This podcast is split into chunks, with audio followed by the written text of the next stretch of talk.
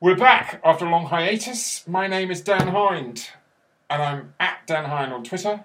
And I'm joined, as ever, by my co-host Tom Mills. Hey everyone, He's TA. I am Oh. at TA underscore Mills on Twitter. I was going to do. Sorry, I just thought I'd jump in there. Yeah, I know. I'm now we're tre- treading all over each other.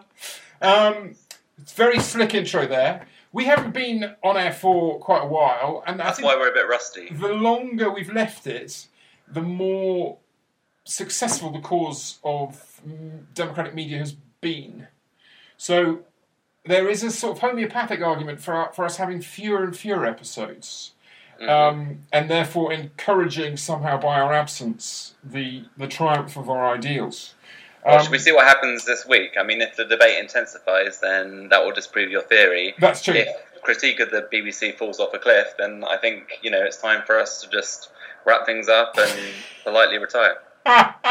or we could just we could just publish episodes which which is silent, or maybe are just sort of like mournful silence. calming classical music, um, content-free content. The Radio Three of the podcasting world. Now, Tom, since we've been away, we had an amazing chat with Will Davies, which I think we both found quite overwhelming. Um, Right. But since we've been away, there's been an enormous amount that's gone on. Um, uh, not least in, in the zone of media reform, which we'll, we'll talk about in a bit. Um, but there has been, I think, an opening up in discussions about the media, hasn't there? Yeah, I think so. Um, it's kind of hard to tell because if you're always having these uh, discussions yourself and you're surrounded by people who I guess would be more interested than the average person, it's always, you know, you don't want to jump to conclusions, but it seems to me that there's been a bit of an uplift around uh, conversations of reform and particularly accusations of bias against the BBC, which has been kind of interesting. Right, that's, that's been a major theme, hasn't it? Both on the left and in the centre.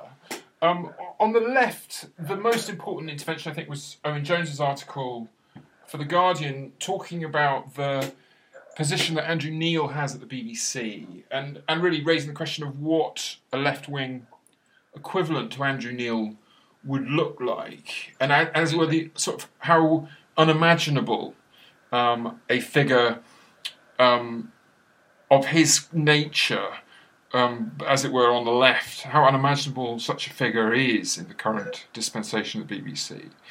And that does raise an interesting question about the nature of balance, the nature of what the BBC means by balance, and more generally, I think what liberal media think about when they think about the zone of admissible opinion. Um, one of the first things I wanted to do was just flag up the way in which this is a uh, a controversy or a debate that is also beginning to open up in the United States. Um, both at the Atlantic and the New York Times, that, and in, in a, just as a sort of an aside, I think the New York Times in particular plays a, sort of quasi BBC role in US media in establishing um, a zone of, of debate. Um, and in February of, of this year, James Bennet um, was recorded talking about uh, the New York Times opinion page. He's the opinion editor at the New York Times, and he's he's been described or flagged up as a possible future editor of the newspaper as a whole. And he tried to do a sort of meet and greet with Times staff and talk to them about uh, the opinion pages. And he was asked about what they what their what their kind of core beliefs were, and and he said something really interesting, which I think sheds quite a lot of light on um, the way that liberals understand balance. He said, I mean, I think we are pro capitalism. The New York Times is in favour of capitalism because it has been the greatest engine of, it's been the greatest anti poverty programme and engine of progress that we've seen. Um, and if you take that as, as it were, the core belief of, um, uh, uh, of the sort of centrist liberal media, it begins to explain why they are they seem to be quite relaxed about really quite unhinged conservative ideas. And in America in particular, been very comfortable, very keen to bring in anti Trump conservatives. Um, and yet, uh, they're so in, inhospitable and so reluctant to entertain um, ideas that one associates with Bernie Sanders, and certainly anything to the left of Bernie Sanders.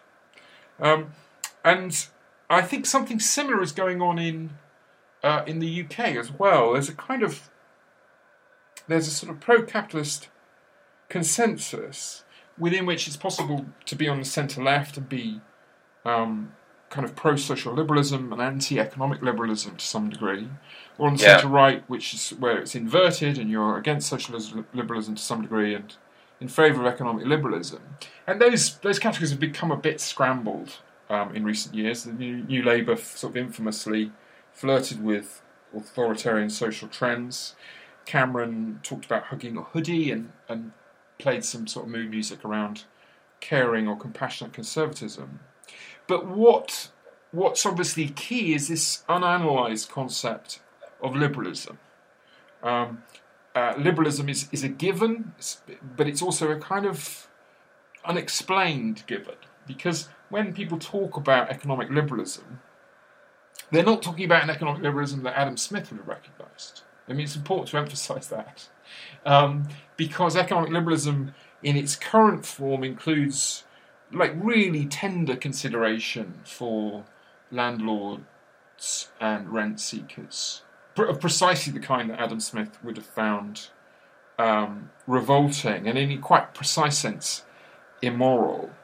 Um, so liberalism, liberalism is an exotic, is, is a kind of term of art in the middle. It has a very peculiar meaning, but it's a meaning which passes sort of unremarked because it's it's the water within, within which all these fishes swim.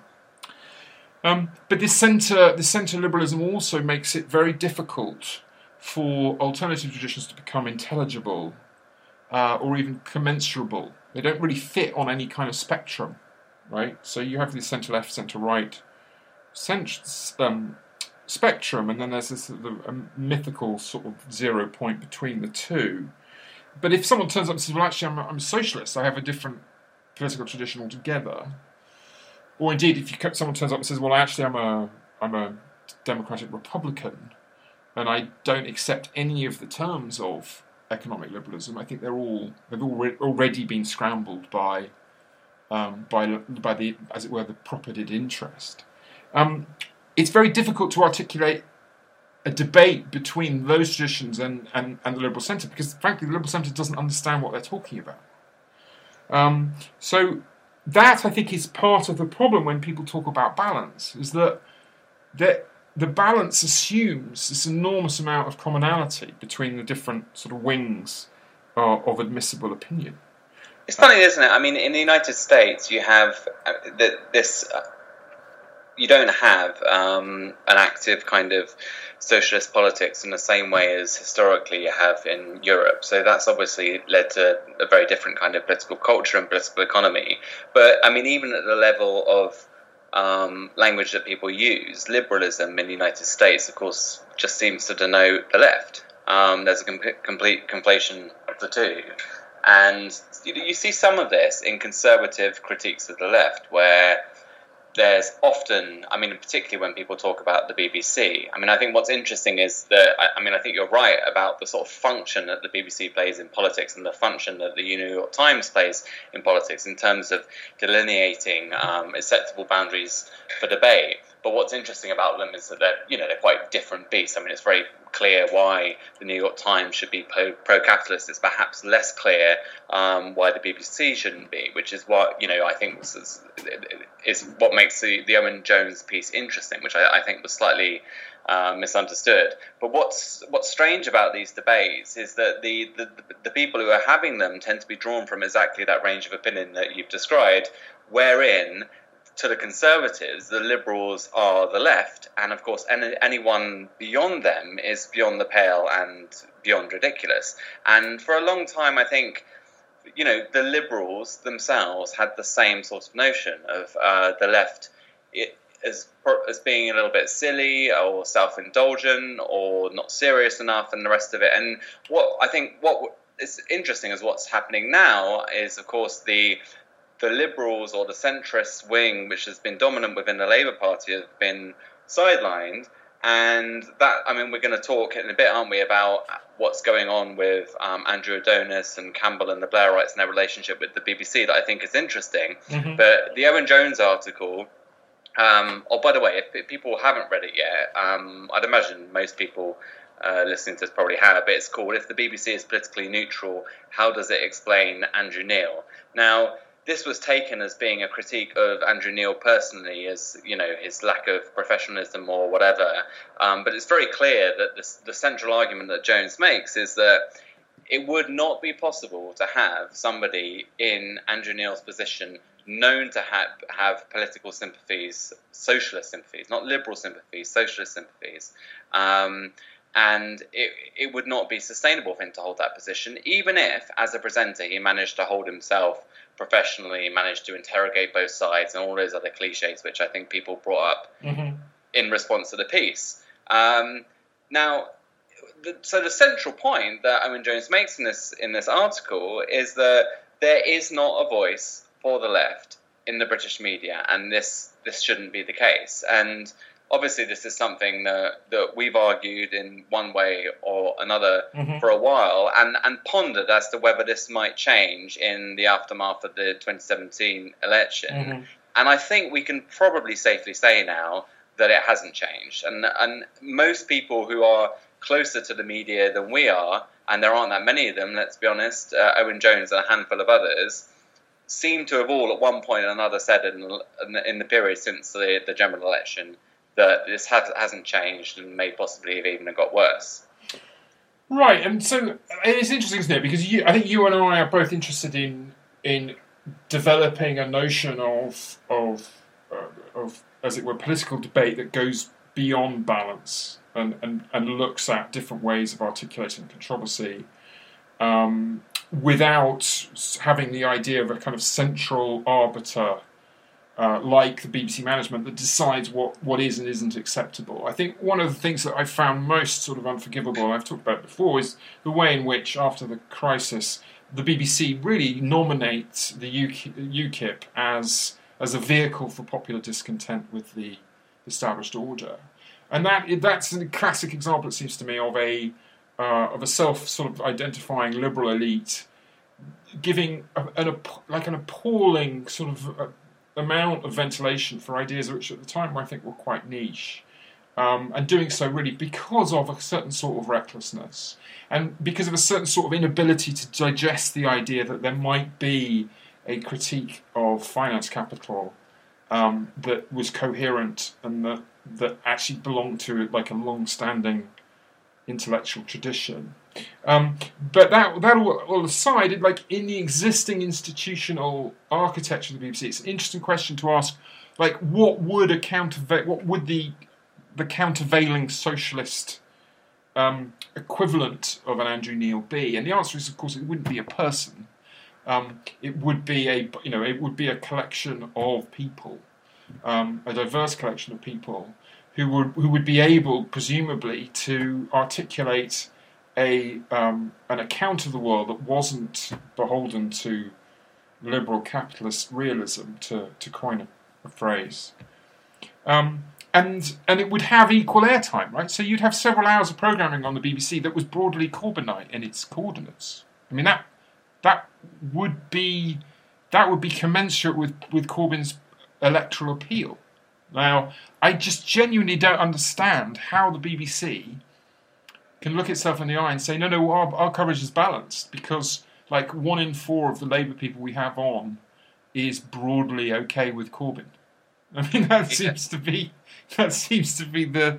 the I mean, the other week they had. Um, I mean, I, I, forget who exactly was on, but they had uh, a Conservative MP um, an investment banker who I think had sympathies with the Liberal Democrats at one stage, um, someone from the Institute of Economic Affairs, Jonathan Freedland, friend of the show, and um, the People's Gardener, and Barry Gardiner, that is.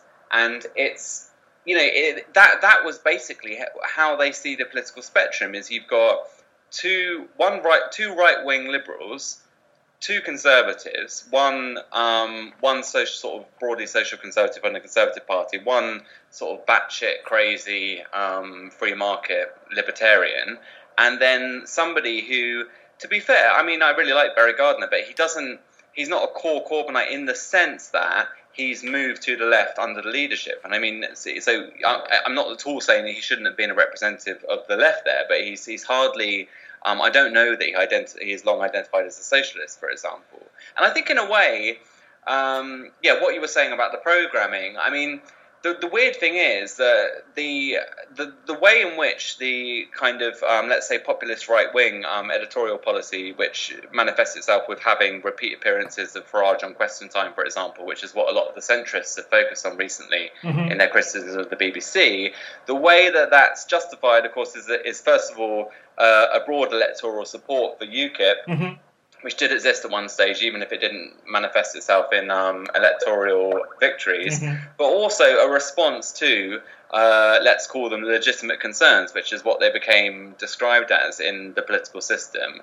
And the weird thing is that, you know, uh, in, t- in terms of editorial policy, I mean, okay, we could perhaps the left should be pushing for more representation, should shouldn't perhaps the, the left should be demanding more representation on these political punditry programs mm-hmm. but really what we should be having is more programming that's going to respond to the legitimate concerns of people about power in this country and mm-hmm. the inequality and the influence that the big banks and vested interests have over over politics the difficulties that people have in terms of housing in terms of um, living standards in terms of the proliferation of food banks. These are the, the uh, destruction of the NHS, um, the uh, pushing towards war at every given opportunity. These are the kinds of basic legitimate concerns that underline the, the rise of Corbynism that have never had a representation in BBC programming. I mean, if you you know, there's been good work by Mike Berry looking at austerity in terms of how the um, response to the financial crisis was reported by the BBC, and the patterns are very clear. Mm-hmm. And I think going back to what you were saying about the representation of UKIP on the BBC and the balance between conservative and liberal opinion, I mean, I think that's spot on. And I think I more or less argue something similar in the book when it comes to the um, the rightward drift of the BBC, particularly from 2008, yeah. which is that they, for them, the sort of Farageism is an opportunity to address sort of populist. I don't like the term populism, but you know what I mean. Sure. Um, concerns which them which don't trust, don't touch on that that basic political pro-capitalist political consensus, and I, I think that's definitely what was going on. And where did this actually end up? I mean, it ends up with I don't think we mentioned this at the the start, but the the Enoch Powell documentary, which caused a, a huge um, a barrage of criticism at, at, the BBC that was, I think, it was led by um, Amol Rajan, wasn't it, who presents um, the BBC's version of Media Democracy, the, the copycat. Media Yeah, their pay, pay limitation copycat yeah. version. Um, so, I don't know. We we don't really have time to go into the controversies around uh, Enoch Powell, uh, racism, and debates around freedom of speech. But maybe right. if uh, we could we could potentially do that next week. Maybe uh, listen to the show and, and come back and talk about that stuff in more depth. But I think in terms of understanding how the BBC got to where it is today, um, I think I, I, completely agree. I think there there was a sense among the, amongst the BBC leadership and amongst the BBC that there was a need that they were losing the audience, that that there was a general discontent and anti-political impulse. Yeah. And where did they go with that? They didn't go down a sort of left-wing um, analysis. They went with uh, racism instead. And, um, you know, it's kind of a, a, truism. This is what happens during periods of economic crisis. But it seems to have played out, I think, in, in our current kind of moment, don't you think? Well, right. And I think what's often missing in this, in this sort of the rightward drift in crisis story is the extent to which liberal elites collaborate in that rightward drift. Like, I mean, power consists in the ability to choose which criticisms you take on board or which criticisms you give legitimacy to. And the BBC kind of revels in the idea that it's it's a hotbed of leftism. It revels in the idea that it's so oh look, we're such a naughty bunch of trots, aren't we?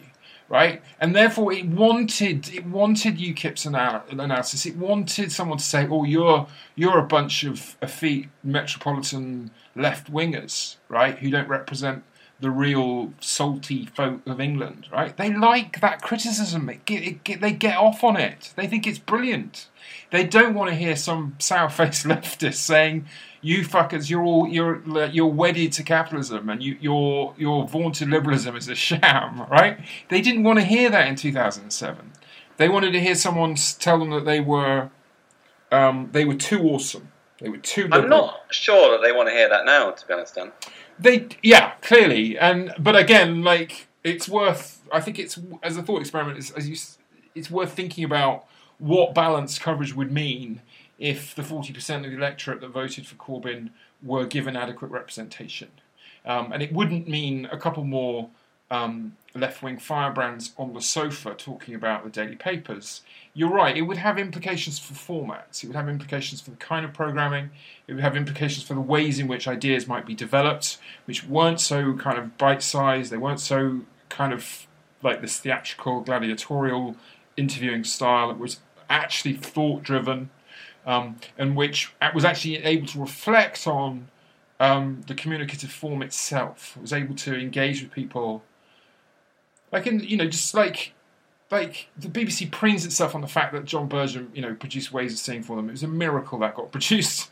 If you look at the, the history of its production, but you could imagine political programming that that played with and that engaged the listener or the, or the viewer in ways that he did, but but but acting in in spheres like housing, spheres like the economy, and so on. Um, it's a it's a tantalizing tantalizing prospect, um, but it, and I think it's worth reflecting on why it's completely un, unimaginable um, in the current order of public service broadcasting. Um, so we've talked a bit about. I was going to talk about the Atlantic, but I don't think we, we really need to. There's not, not much else to be said about that. Just to flag up that um, the Atlantic briefly hired a guy called Kevin Williamson as part of its attempt to um, turn itself into a big tent for ideas and argument. Um, the author there said, "I would love to have an idea section filled with libertarians, socialists, anarcho-pacifists, and theocons, in addition to mainstream liberals." And conservatives all arguing with each other. Having said this, sort of makes sort of his stall for you know, rampant pluralism. He then ran off and hired a guy called Kevin Williamson, who's just said some off the chain things, like saying that women who have abortions should be arrested and tried for murder and all kinds of racist crap as well. And um, it's just amazing, right? That someone can say that they want anarcho pacifists and socialists and so on, but they end up just hiring um, a right wing kind of extremist who then luckily I subscribe to the cock-up version of history where nothing has any significance for anything. Well, that's, we, can never draw, we can never draw any conclusions from any decision made by any institution. But, that's just not. It's just not how the world works, Dan. Right, but it's interesting that there was a kind of theoretical zone of controversy that he was willing to entertain, where he would hire anarcho-pacifists and, and socialists, yes, and then there was least, the yeah, real at controversy. he thought that's something that he might do. Yeah, and then there's the real controversy where he thought he'd just hire a right wing troll.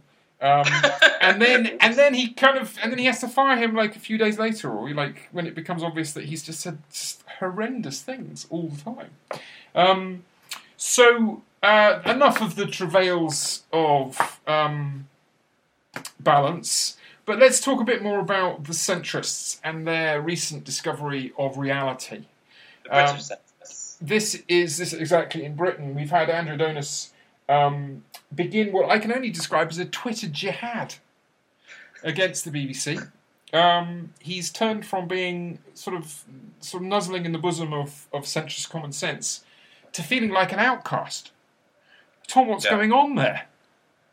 It's funny, isn't it? Like there was this, um, there was actually there was an article uh, in the New Statesman, um, of all places, um, which was about um, this campaign that Andrew Adonis has launched against the BBC, which is kind of funny because, I mean, yeah, he, he, he just launches into these like ongoing Twitter tirades, and it's obviously annoyed the BBC and the Guardian and the rest of them much more than you know I think Owen Jones ever could, and and so that there's this piece which went up, I think it was a couple of weeks ago, at the New Statesman called "Inside the Brexit Broadcasting Corporations: How Remainers Turned on the BBC," and and it's all about uh, Andrew Adonis and Alastair Campbell's another who have kind of broken this taboo in liberal circles by saying that you know calling out the BBC for a right wing bias uh, in favour of Brexit and um, saying it was it's censoring or not reporting on things which are going to make Brexit look bad because of its, I suppose, from because of its proximity to the government, because of pressure from the right wing press, and all of the rest of it. Um, but yeah, what's uh, what's what's kind of funny about it is that in the article they talk about what the what the trigger was for this campaign beginning, and uh, Adonis and goes on this um, this anti-Brexit march, which was you know very very well attended, and of course the BBC doesn't report on it, but some other media do. Now, if for listeners who have ever been on um, on on any marches, they know that this is completely you know it's completely standard practice for the BBC to ignore any political mobilizations of this guy. I mean, anything anyone's ever been on like anti-war marches or marches, you know, in defense of the NHS or or or anything. Um, it's it's usually uh, people think, oh my god, you know, you're surrounded by tens of thousands of people, you have all the energy, and you think, how could the the media possibly ignore this? You get home, and then you look on the BBC, and you find that there's a tiny report somewhere in its local news section, and usually, you know, it might have been reported by ITV or Sky or something like that, and maybe maybe it appears somewhere else online, like the Huffington Post or whatever. Anyway, um, after this march the the centrists just couldn't believe that they had been on such a huge mobilisation that had been um, ignored by the BBC, and it was the sort of Damascus moment for them. And since then, you know, uh, they've crossed the Rubicon, and uh, yeah, that's that's when it all started, really. Which is it, it, it's funny, isn't it? Because well, I, I don't know if it's funny, but like it's for for those of us who have been involved in um, let's say, extra parliamentary politics, this would be exactly what we'd expect from the BBC, you know, sure. for the last two decades.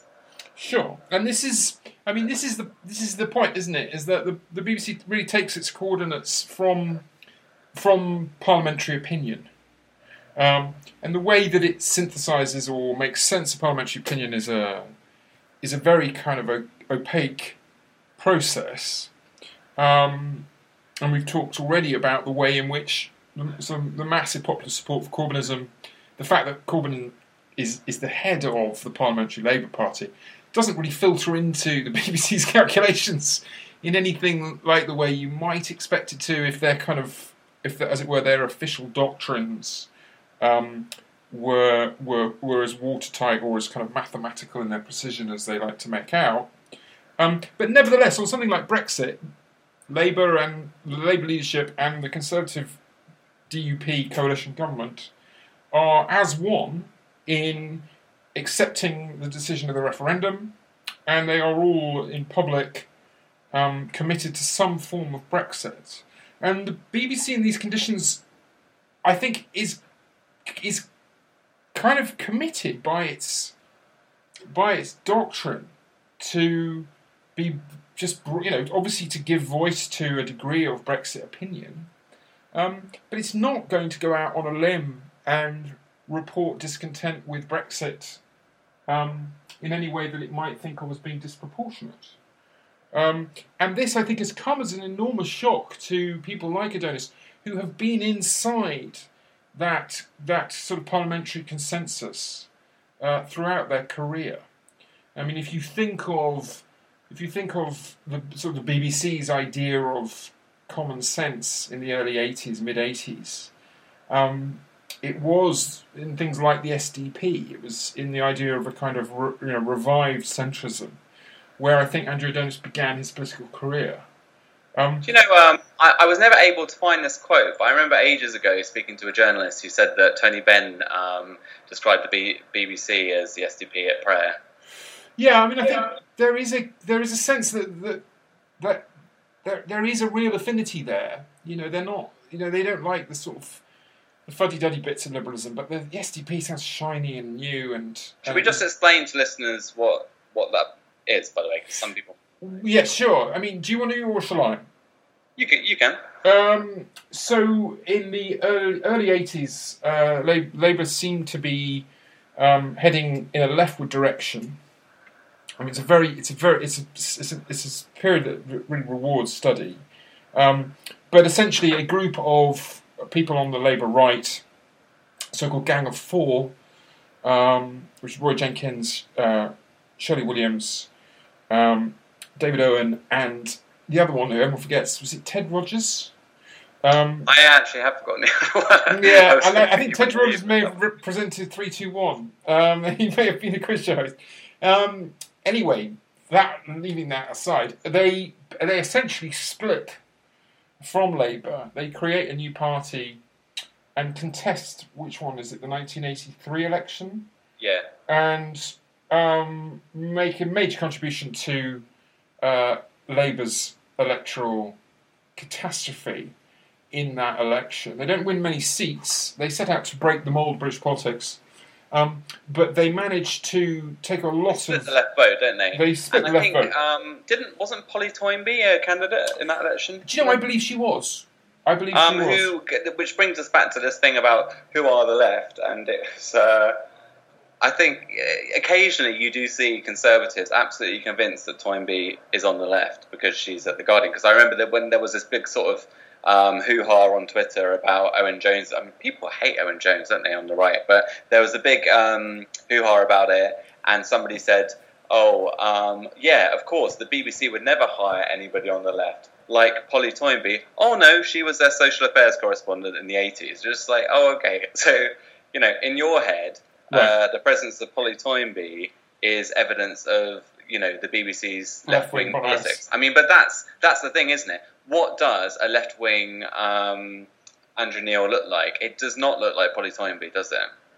No, no, it really doesn't. And and it's Sorry, I went a bit off tangent there. No, why, but why we talking about the SDP? we were talking about SDP as as it were as the BBC at prayer. Um, Yeah. So uh, this was, and, and it does have a resonance now because, and I think we, this is worth, it's worth a bit of a, um, a, a, a, a sort of detour because there was there was um, an article in I think the Observer while we were on hiatus. Um, where someone was basically saying, "I've got fifty million quid if anyone wants to have a go setting up a Oh my god, centrist so much has happened Right.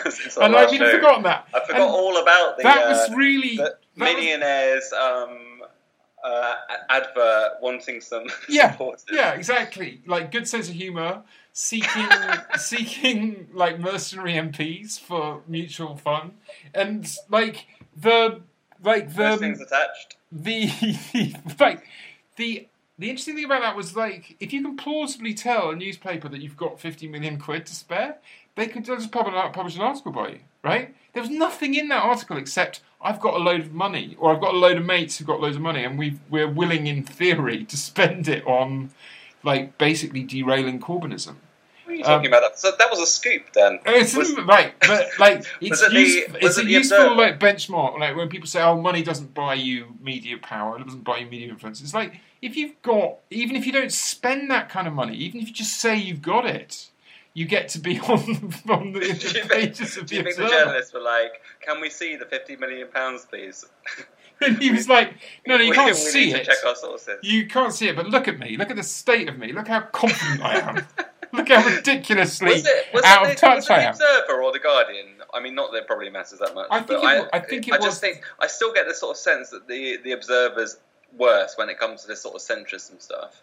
I think it was the Observer. I do. I do. At some point, we need to do a whole show on the politics of the Guardian or possibly the Observer. I don't know. I mean, it's kind of a weird thing, isn't it? I mean, it's like the BBC when we're coming coming back to that thing of like American centrism and the New York, New York Times. I mean, the Guardian is supposed to be a not-profit news group, right? Mhm. So it's not it's not supposed to actually be pro-capitalist. I mean, theoretically. I mean, obviously, it's linked to profit-making corporations, but it should be a very different beast, as it were. To Well, right. to- So I mean, you know, one but of it's not, is it? It's exactly the same. one of the th- one of the ideas that floats around on the left is this, this idea that well, if if the media was dominated by non-profits, then it wouldn't have the same sort of ideological k- kind of commitments that that, that profit-making corporations have, and there's a degree of truth to that. But what it overlooks, I think, is the extent to which these these institutions operate within society, and they take their cues. The Guardian takes its cues from from uh, from parliamentary elites and from corporate and financial elites, and and the, the ways in which it takes those cues is quite complicated. It's partly to do with a shared educational background. Um, the I mean, what I understand about the editorial Guardian, the, the, editorial culture of the Guardian is, is very much like a kind of no holds barred mixed martial arts version of an Oxford tutorial. Right, in that it's everyone's greased up and they're desperate to kick the shit out of everyone with the like the witty riposte and stuff, right? That and, sounds awful. I know it just does sound dreadful, um, but but I think there there's a sense in which that that kind of that sort of intellectual class elitism um, that self-identifies as liberal, self-identifies as being as, as it were as left, as is practicable.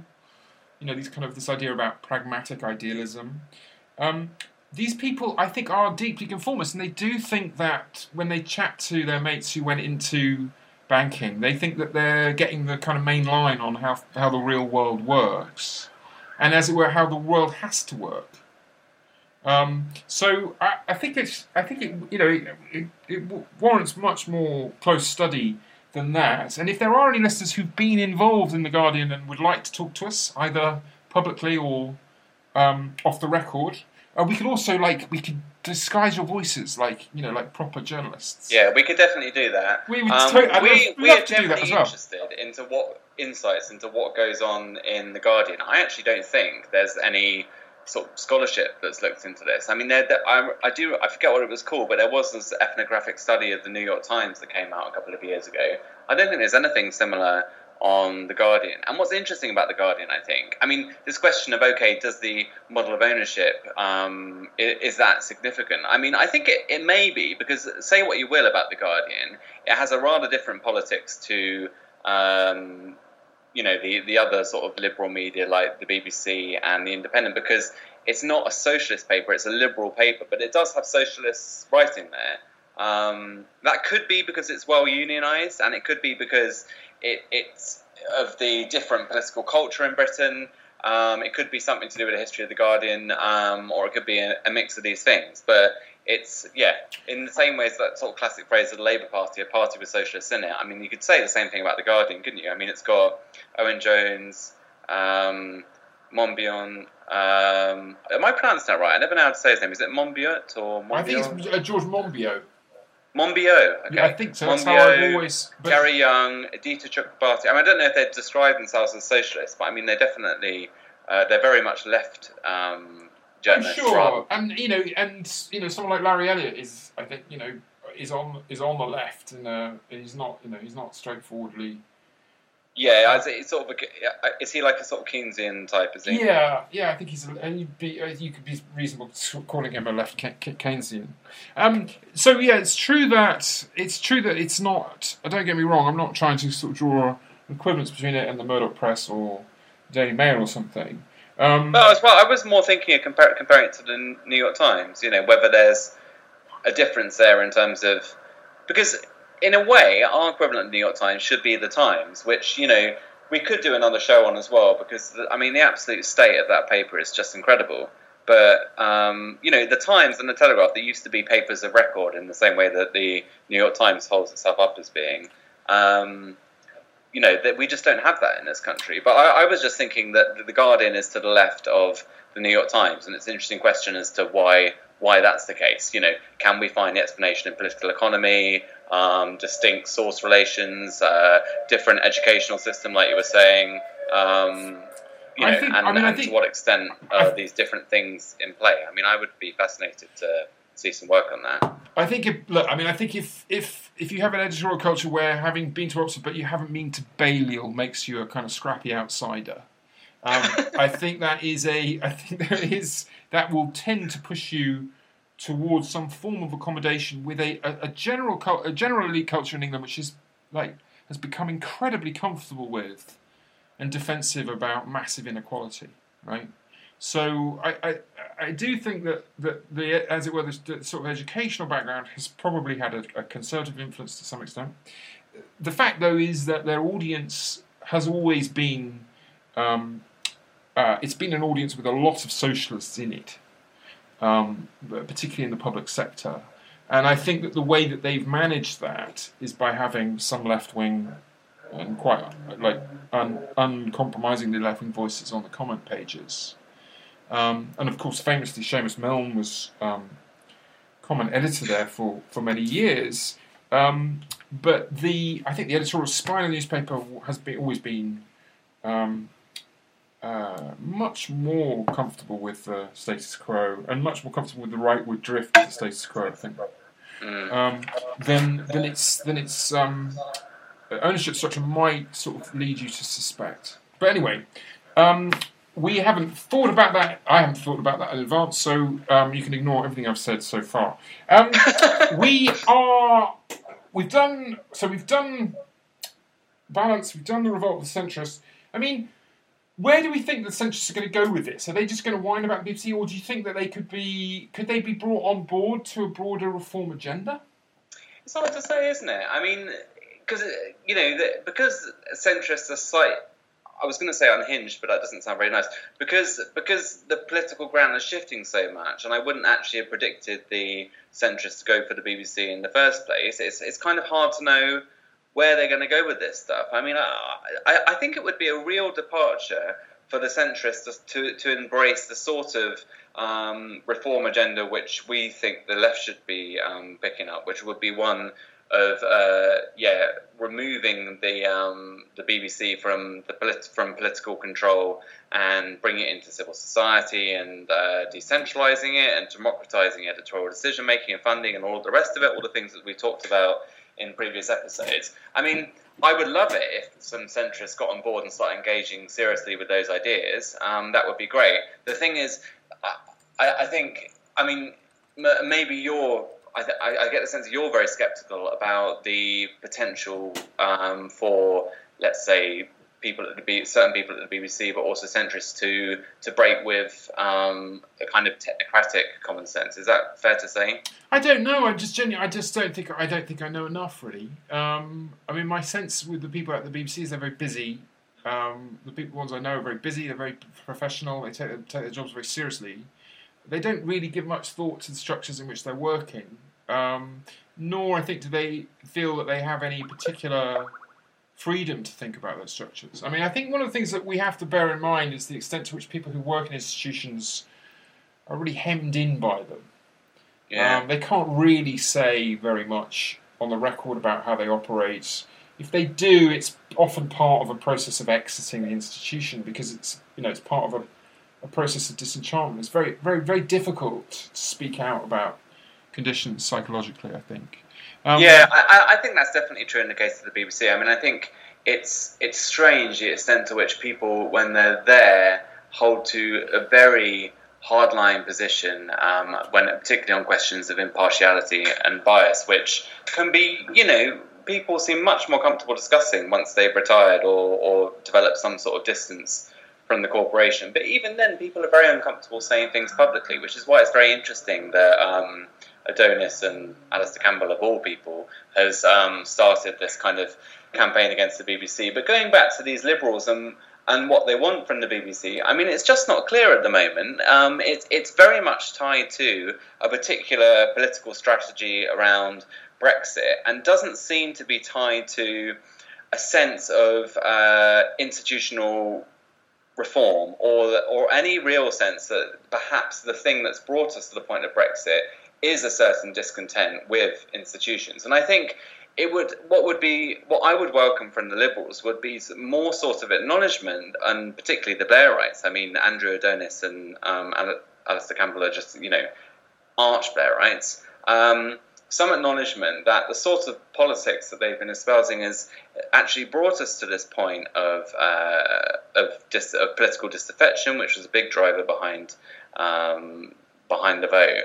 And it just seems to me that there's that there's not yet any signs of that kind of institutional thinking um, Adonis, I don't know, but I certainly wouldn't expect any kind of serious um, engagement or insight out of Campbell. Um, I think he's just an awful person, and he is basically a very cynical political strategist. You know, I, I he's just not interested in those kinds of questions. Um, but could other centrists be brought on board with some sort of consensus with the left? I mean, I suppose, historically speaking, you know, what was Labour in the post-war social democratic period was an alliance between um, liberals and the working class movement, wasn't it? Yes, I think that's I think that's right. I think it's all it's always had that that dual character, um, and it's always had a slight. There's always been a slight sort of theatricality about it because the Liberals have, have really largely controlled uh, the Labour Party while telling the socialists that oh, if only they could, if only they could do more, if only it was electorally possible to go further. Um, and I think it's right. We should emphasise, I think, that like there is widespread disenchantment with the existing social and economic order, and it's it, it's going in two ways. It's either going into socialist hope or it's going into nihilistic hate. Right. That is increasingly um, the the paths that, the, that these energies are flowing down, and at the moment, liberals, frankly, are not putting their weight on the scales of socialist hope, right? You know what? Um, I've not really looked at this, but I did see on Twitter Andrew Adonis is doing some sort of tour of the country, talking to people about their concerns or something. So you never know. I mean, maybe some some of these um, Blairites and centrists, some of the more cerebral ones, might be more questioning of their politics and of the direction the country's gone in. But you know, well, fingers crossed. I mean, like at the moment that we are in this very strange position, I think, where you have a you do have a liberal intelligentsia um, found in so-called centre left think tanks like Demos um, and other places, which are reasonably well funded, um, that seem to be like determined not to engage in articulating what what a Corbyn program might look like. Right? It's almost like they've got their fingers in their ears and they don't, don't want to accept that that politics has changed, and that their their appropriate position is as an auxiliary to a like a dynamic, creative left wing politics, right? I, I, of all people, I, you know, I do, th- I, you know, it's important that we think constitutionally. It's important we think in terms of human rights and so on. Like the liberal tradition has something to offer, something important to contribute, right? But at the moment, it's just a kind of dead weight. It's just like denying the, the reality on the ground, which is that change is going to come.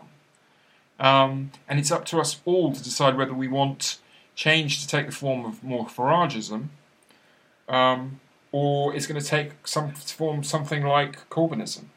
Yeah, I mean, I don't know if I'm making a sort of point, I'm probably making a point that's been made thousands of times in these discussions around centrism, but it does seem a bit strange that a group of people who define themselves by pragmatism don't seem to be able to get to grips with the current political um, terrain. right.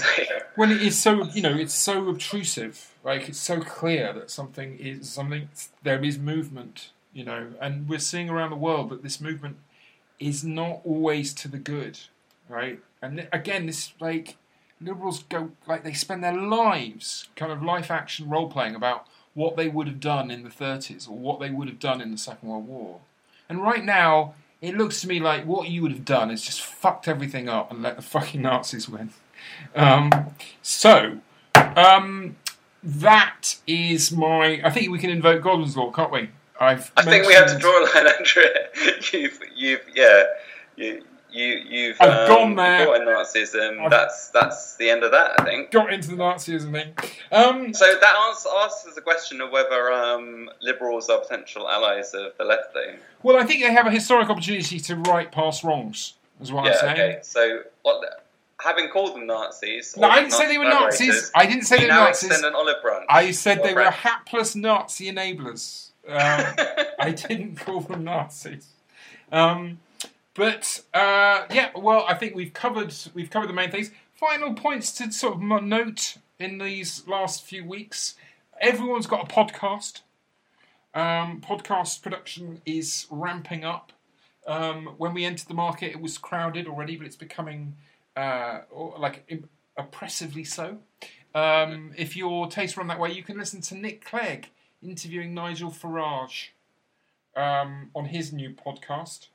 Um, but if you prefer the sublime to ridiculous, uh, you can check out friend of the show Alex Doherty's. Is it Doherty or Doherty? I, it's Doherty. Doherty. Um, and the only reason I know that, despite being um, friends of Alex, is that he mentions his surname on the actual podcast, which I have listened to. Nice. Anyway, he's got a new podcast. I've never known how to pronounce it, but you don't, you don't generally use people's surnames that much in real life, do you? No, you don't.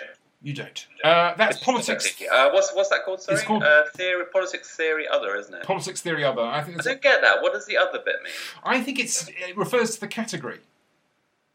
As in miscellaneous. Yeah, I guess. Yeah. I wondered if it might be that's kind of Orientalist type thing. You know, like um the other. I don't know, mate. I don't know. Possibly. If you listen, get in touch, please, and and um, Explain so- yourself. Yeah. Um, is there anything else you want to mention before we sign off? I don't think so. Um, just that you know, thanks for listening, and um, we will be back hopefully in a week. Um, we'll try and do this weekly. Occasionally, you know, uh, it will be fortnightly. Some, Um, sometimes we we we'll be back with another show. So um, thanks for listening, and um, sorry the media's been so horrendous these last few weeks. Um, you know, maybe maybe it just needs to get get really bad at the BBC before it gets better. S- uh, going accelerationist. Yeah, now you're starting to sound like one of those communists in the 30s. Uh, I, don't, I think that's. Now, enjoy your Morrissey. Enjoy your Manic Street Peach preachers. Manic Street Peaches. Have no heroes, my friends. No heroes. No gods.